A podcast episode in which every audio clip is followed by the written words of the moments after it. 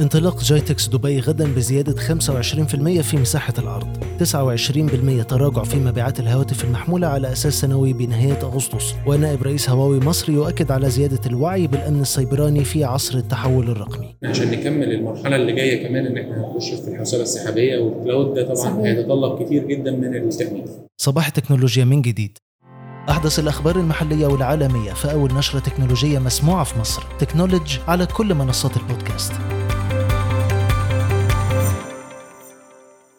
تكنولوج بودكاست برعاية إي فاينانس وإيتيدا تنطلق غدا فعاليات الدورة 42 من معرض جايتكس 3.0 للتكنولوجيا والاتصالات في مدينة دبي. الدورة الحالية بتأتي بزيادة 25% في مساحة العرض لتصل إلى 1.8 من عشرة مليون متر مربع وبمشاركة 5000 شركة و250 كيان حكومي. تفاصيل أكتر في جراف الحلقة.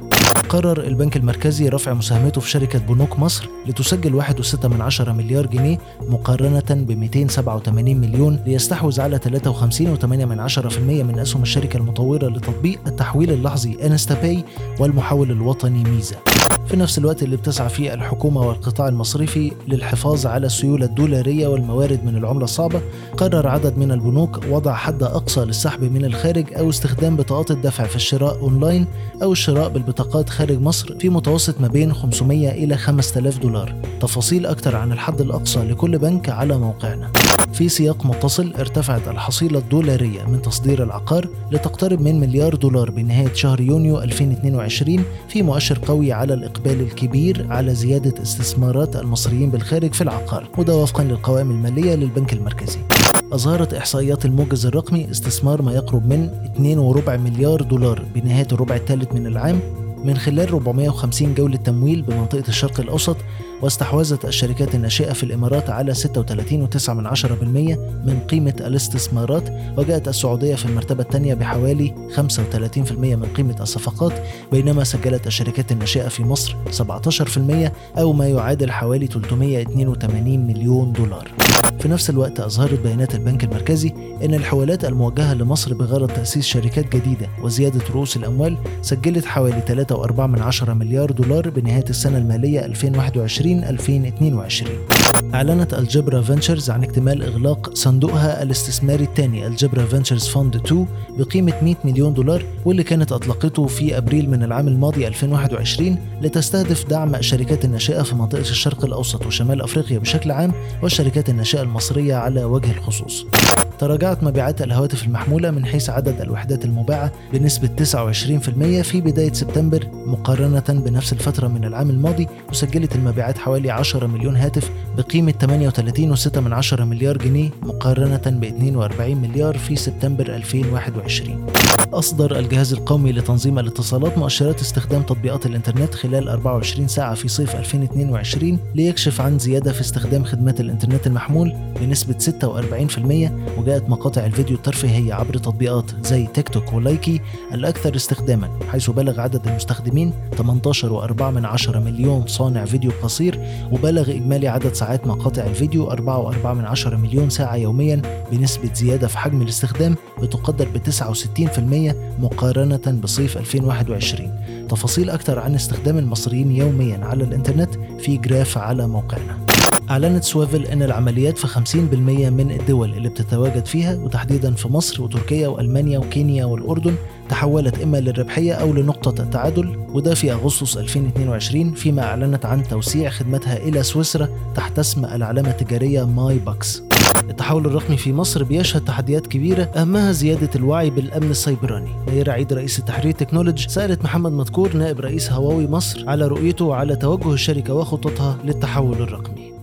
دلوقتي الوضع اختلف خالص. كل الناس بقت فاهمة يعني إيه transformation وفي تغيير كبير في اعتماد التكنولوجيا. ده بيقابله من الناحية الثانية تهديدات كبيرة جدا. شايف المشهد ده إزاي؟ ودور هواوي إيه في مساعدة مصر في حاجة زي كده. التحول التكنولوجي ده بيجيب فرص كتيرة جدا وليه متطلبات كتيرة جدا. بقت أول متطلب ليهم دلوقتي هو إزاي نقدر نأمن التحول ده بطريقة سليمة.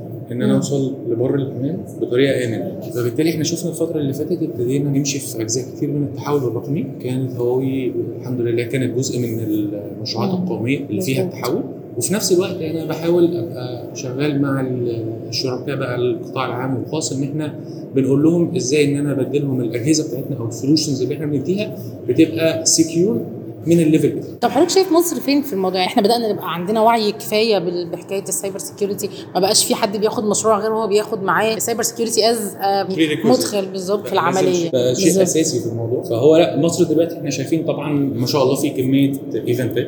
ال eventات دي ابتدت تعمل awareness توعية قوية جدا للناس مم. ابتدينا نشوف دلوقتي شغل كتير من الشركات وشغل كتير حتى بالنسبة للهواة إن هم. يبتدوا يشتغلوا إزاي يبتدوا يعملوا ثغرات ويبتدوا يعملوا التمثيليه إن هو إزاي يبتدوا يعملوا hacking على الشركات عشان نزود الوعي ونزود الشركات إنها تاخد منهم وتبتدي تأمن الأجهزة بتاعتها أو الشبكات بتاعتها. فبالتالي لا إحنا دلوقتي في مصر أنا شايف إن هو الحمد لله الوعي بقى كويس جدا أو لسه في تطور أنا ما أقدرش أقول أحسن حاجة بس إحنا في تطور مستمر. كمان من الجهة الحكومية طبعا واخدين بالهم جدا من الموضوع ده وحاطينه ركيزة أساسية بالذات إن إحنا عشان نكمل المرحلة اللي جاية كمان إن إحنا هنخش في الحوسبة السحابية وال cloud ده طبعا. هيتطلب كتير جدا من التكنيك طيب إنه مصر هيبقى عندها أكتر من data center خلال الفترة اللي جاية؟ أنا عارفة طبعا إنكم شاركين في أجزاء كبيرة في في الموضوع ده. شايف الحكومة إزاي بتاخد خطوات ناحية ال cyber security من ناحية ومن الناحيه الثانية برضو ناحية إطلاق قوانين أو تشريعات ليها علاقة بالجرائم الإلكترونية وحماية البيانات الشخصية وما إلى ذلك. خلينا اجاوب على السؤال ده بشقين. أول شق هو طبعا التشريعات. الفترة اللي فاتت إحنا شفنا تشريعات كتير. من. أول الجرائم الإلكترونية حماية البيانات ونزلوا ال fintech أو المعاملات المصرفية. فنزلوا ثلاث قوانين. والمفروض إن شاء الله الفترة اللي جاية إحنا مستنيين إن هو هيبقى فيه بالنسبة للتكنولوجيا كمان الجديدة إن هيبقى فيها ليها تشريعات وإزاي ابتدي استخدم التكنولوجيا الجديدة. طلعوا كمان إطار للإنترنت الأشياء. بالظبط فهو عملوا إطار تشريعي لانترنت الأشياء وعلى ما أعتقد إن التكنولوجيا كلها الجديدة بقى سواء 5 G أو ال cloud أو أو أو دي كلها خطة دلوقتي إن هي شغالين عليها إنها تطلع قريب. ده بالنسبة لجزء التشريعات طبعا الجزء ده هيساعد كتير على دخول التكنولوجيا مصر. هيساعد كتير إن مصر تبقى من الدول اللي هي بتقدر تستخدم التكنولوجيا الجديده في نفس الوقت طبعا ال- الفترة اللي فاتت إحنا شايفين إن هو كل التكنولوجيا أو كل الخدمات ابتدت تبقى من على مراكز البيانات. فطبعا مراكز البيانات مش بس مجرد إن أنا بخدم بيها محلي لا بتخلي مصر يبقى ليها دور رائد جدا في المنطقة العربية والإقليمية إنها تقدر تقدم الخدمات دي للدول الموجوده تصدير ال data centers بالظبط. فده هيخدم طبعا اللي إحنا كنا بنتكلم فيه التعهيد والتصدير لل- سواء الخدمات أو ال software أو أو أو وهتفتح بيئة للناس تقدر تبتكر عليها. فبالتالي دي الجزء المهم اللي إحنا شايفينه في مراكز البيانات نشرت إدارة الرئيس الأمريكي جو بايدن محاذير جديدة بتهدف إلى حرمان الصين من الاستفادة من بعض رقائق أشباه الموصلات المصنوعة في أي مكان في العالم بأدوات أمريكية لتوسع بذلك محاولتها لإبطاء وتيرة التقدم التكنولوجي. على ذكر صناعة الرقائق بتخطط شركة مايكرون تكنولوجي لاستثمار 100 مليار دولار على مدى العشرين عام المقبلة لبناء مصنع في شمال ولاية نيويورك لتعزيز إنتاج الولايات المتحدة من رقائق الذاكرة. من جهة الشرق أعلنت كانون استثمار 350 مليون دولار لبناء مصنع في وسط اليابان لتعزيز إنتاج آلات الطباعة الحجرية الحالية لصناعة الرقائق. وفي نفس الوقت أعلن الرئيس الأمريكي جو بايدن دعمه لخطط شركة آي بي إم لاستثمار 20 مليار دولار على مدى العقد المقبل في نيويورك، وقال إنها ممكن أن تجعل المنطقة مركز للحوسبة الكمية وده نتج عن تشريع كان وقع عليه لتعزيز البحث والتطوير في الولايات المتحدة. توقع المدير الإقليمي لشركة ميتا في الشرق الأوسط وشمال أفريقيا فارس عقاد في مقابلة تلفزيونية توقع أن يتخطى حجم اقتصاد ميتافيرس في منطقة الشرق الأوسط وتركيا 360 مليار دولار خلال العقد القادم. وأكد أن الشركة بجميع منصاتها بتستهدف الوصول إلى مرحلة الاستخدام الشامل لميتافيرس من جميع الشرائح العمرية في خلال خمس إلى عشر سنين. صوتت الأغلبية العظمى بواقع 602 نائب بالبرلمان الأوروبي على توحيد كوابل الشحن إلى Type C بما فيها هواتف الآيفون ليتم تعميم تلك النوعية من الكوابل على كافة الأجهزة المستخدمة في دول الاتحاد.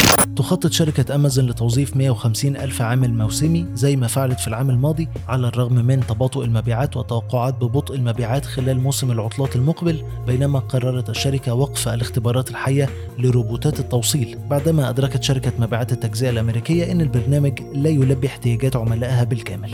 وأخيرا طلب محامين الملياردير الأمريكي إيلون ماسك إلغاء المحاكمة القادمة مع تويتر والمقرر أن تبدأ في 17 أكتوبر حيث يحاول الجانبان التفاوض على صفقه واقترح معسكر ماسك المضي قدما في الصفقة الأصلية لشراء تويتر بسعر 54.2 دولار للسهم بشرط أن يتم تمويل ماسك وتأجيل المحاكمة.